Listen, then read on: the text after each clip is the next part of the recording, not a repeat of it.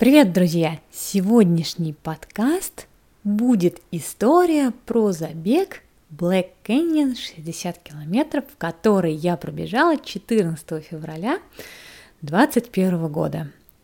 Все мы знаем, что на начало две тысячи двадцать первого года ситуация с вирусом в США все еще была тяжелая. Поэтому все массовые мероприятия оставались отмененными, начиная с марта две тысячи двадцатого года. Я очень рада, что в это сложное время мне все же удалось участвовать в каких-то трейловых забегах, так как некоторые штаты их разрешали. Black Canyon – забег, проходящий в горах, недалеко от города Феникс, штат Аризона, или, как еще называют этот штат, Гранд Каньон, штат. Хорошо, что Аризона в целом достаточно давно, уже, наверное, в конце двадцатого года, разрешила проводить трейловые мероприятия.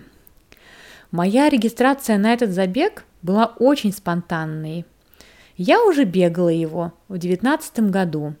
Тогда, правда, я бежала сто километров. Но, к сожалению, маршрут был не оригинальный из-за огромного количества воды. И речки, которые мы должны были перебегать, просто очень сильно разошлись по берегам. Кстати, в этом году все речки были пересохшие. И поэтому в две тысячи девятнадцатом году мы как раз-таки добежали до того места, где в двадцать первом я финишировала шестьдесят километров. А в девятнадцатом мы потом еще добегали сорок километров туда-сюда. Скажу вам, что это было очень тяжело для меня тогда. Тогда мало того, что новый формат бега змейкой, да еще и преимущественно вниз, просто, так скажем, разнес мои ноги. Но потом, когда надо было добегать еще эти сорок километров, постоянно пропуская бегунов, так как все бегали туда-сюда, конечно, тогда я, в общем, намучилась. Поэтому в двадцать первом году сразу решила, что сто километров я точно не хочу там бежать. Регистрация была очень странная в двадцать первом году. Надо было зарегистрироваться, а потом уже организаторы впускали тебя или нет. То есть они сами решали, кто побежит. Наверное, именно благодаря этому я и смогла попасть на забег ровно за неделю до. Мне кажется, это первый крупный ивент, особенно трейловый, наверное, за долгое время в США. Поэтому на него приехали все, кто только мог. И, наверное, желающих было очень много. Конечно, главная дистанция – это сто километров, где разворачивалась борьба за четыре золотых билета на Western State в двадцать втором году, да. Я могу вам подробнее рассказать, что это и зачем, если будет интересно. А пока про мой забег. Итак, зарегистрировалась я за неделю до забега, а потом вспомнила, вернее не вспомнила, а поняла, что наша команда бежит сто километров, наш местный трейл, и мы все должны их поддерживать. Но почему-то я была уверена, что это другая дата. Тогда моя гонка встала под вопросом. Кроме этого, я решила посмотреть, что же там с отелями в Фениксе. Обычно в этой местности, где проходит Black Canyon, достаточно много отелей, потому что Феникс – крупный город, и вокруг много отелей. Я давно уже ничего не бронирую на букинге, а просто для себя выбрала одну и ту же сеть, потому что так получается дешевле и намного больше бонусов, чем с букинга.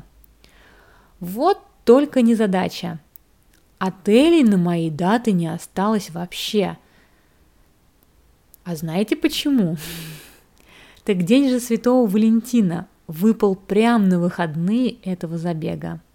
А главное развлечение у американцев в этот день какое? Правильно, снять отель. Моей сети не осталось, только пара мест по девятьсот долларов за ночь, которые и те увели сразу же. А ехать в другую сеть также дорого. Ночевать в каком-то совершенно дешевом отеле нет уж спасибо. было принято решение смотреть по ситуации, как наши ребята пробегут свои сто километров и далее решать, ехать на забег или нет. Ребята должны были стартовать в субботу ночью, то есть в три утра, рано-рано утром, а у меня был старт в воскресенье в семь сорок пять утра.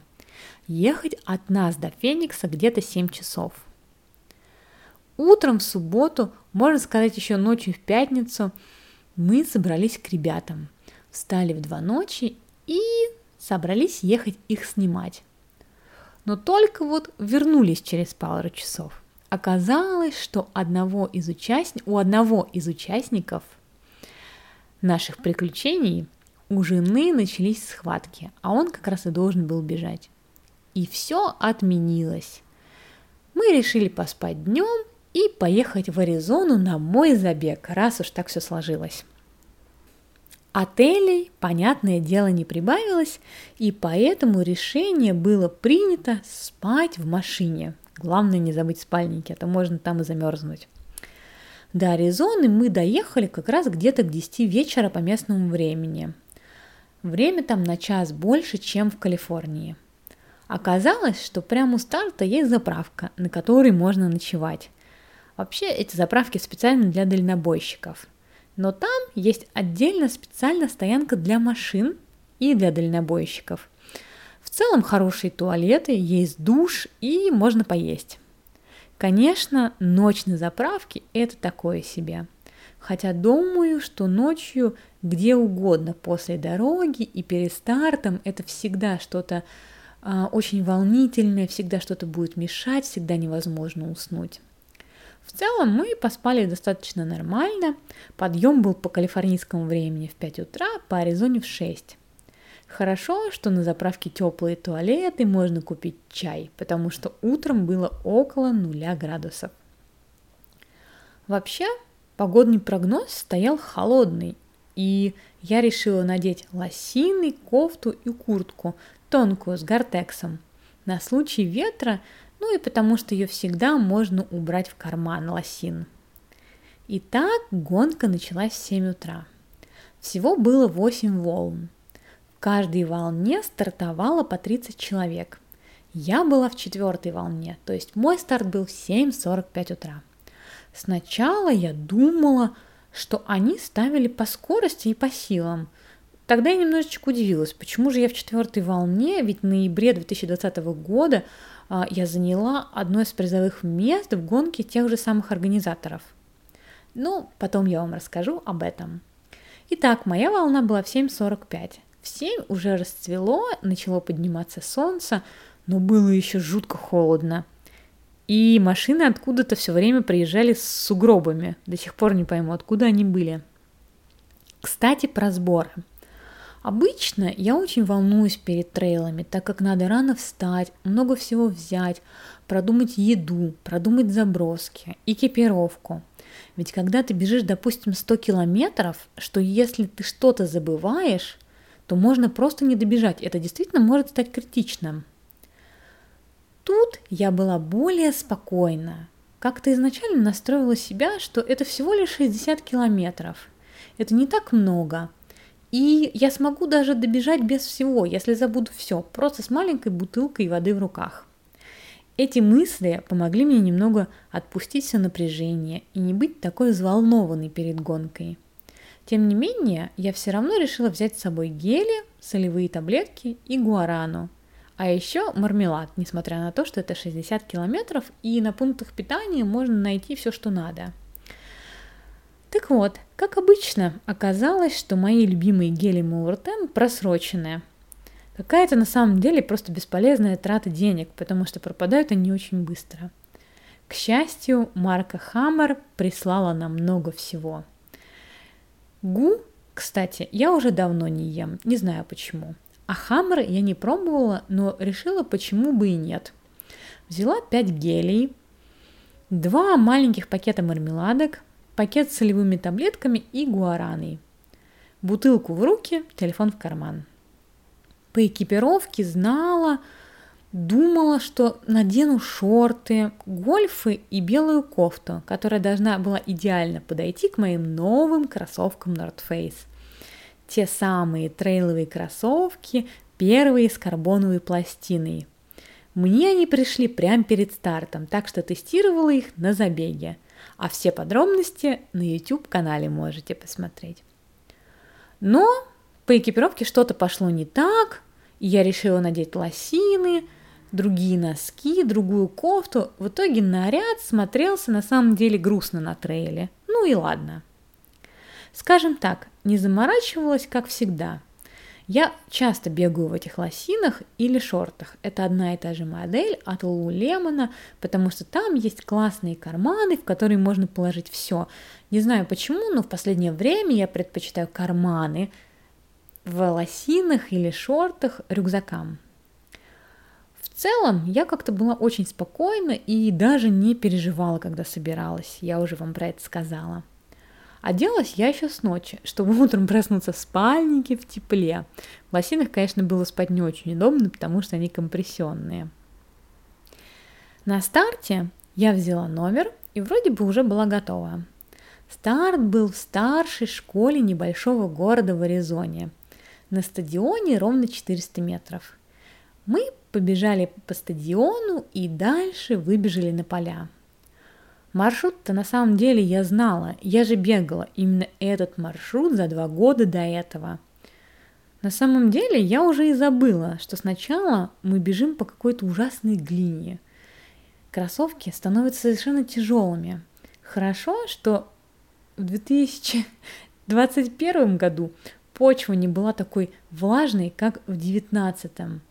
Но тем не менее, все равно грязь сразу успела прилипнуть к кроссовкам.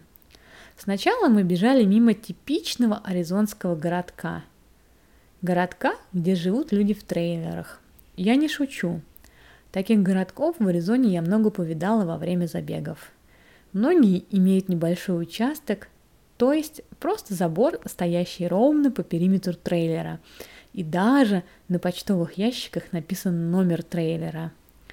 Кто-то потом обзаводится более лучшим домом, а далее строят даже поселки, а кто-то так и остается навсегда в трейлерах.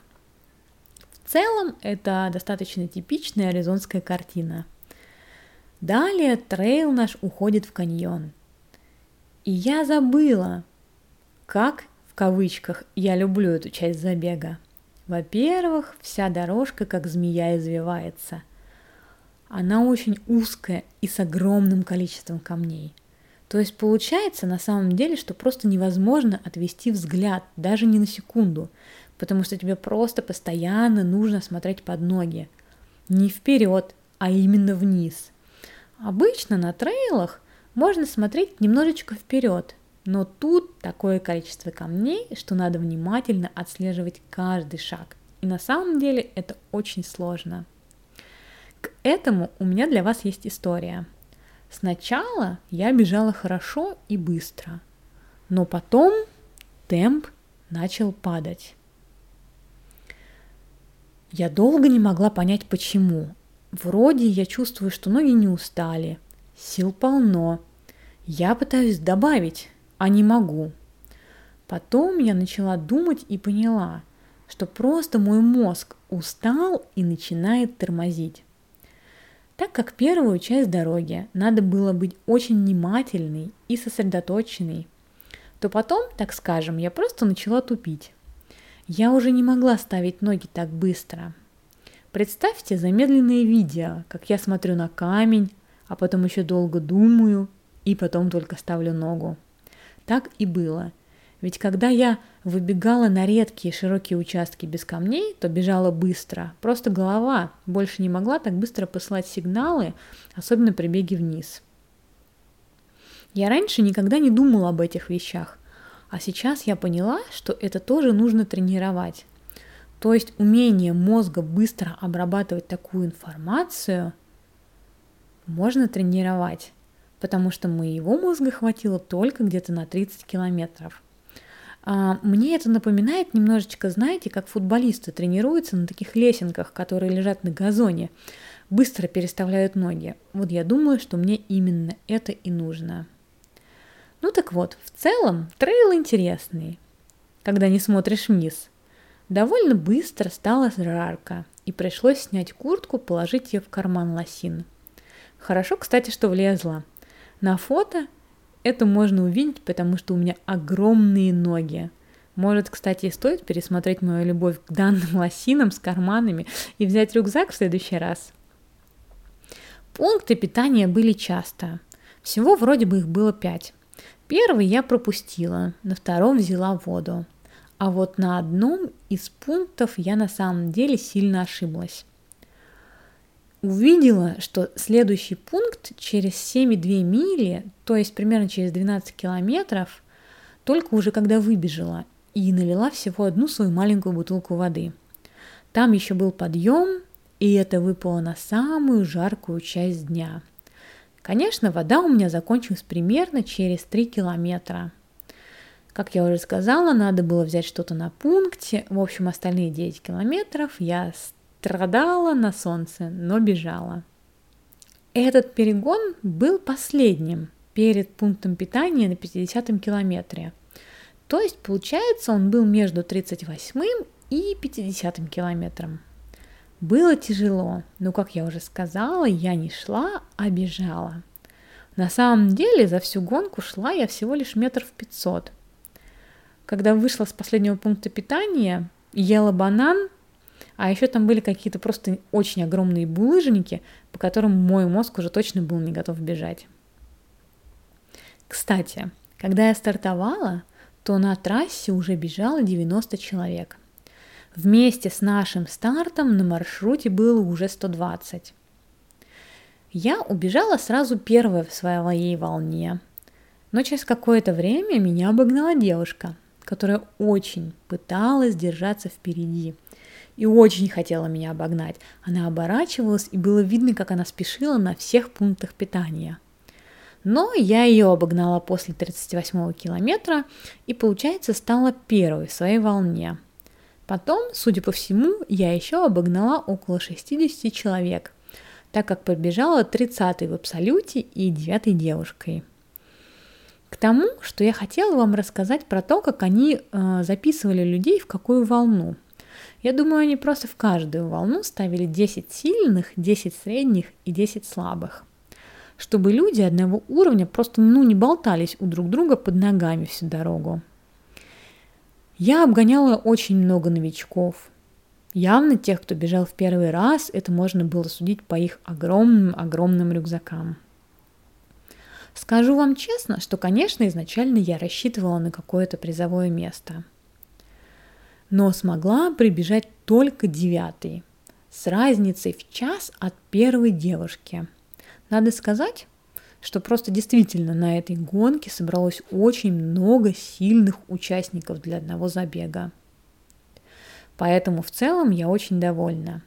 Еще я очень хотела выбежать из шести часов, но вышло шесть пятнадцать, что получилось где-то по шесть минут одиннадцать секунд на километр.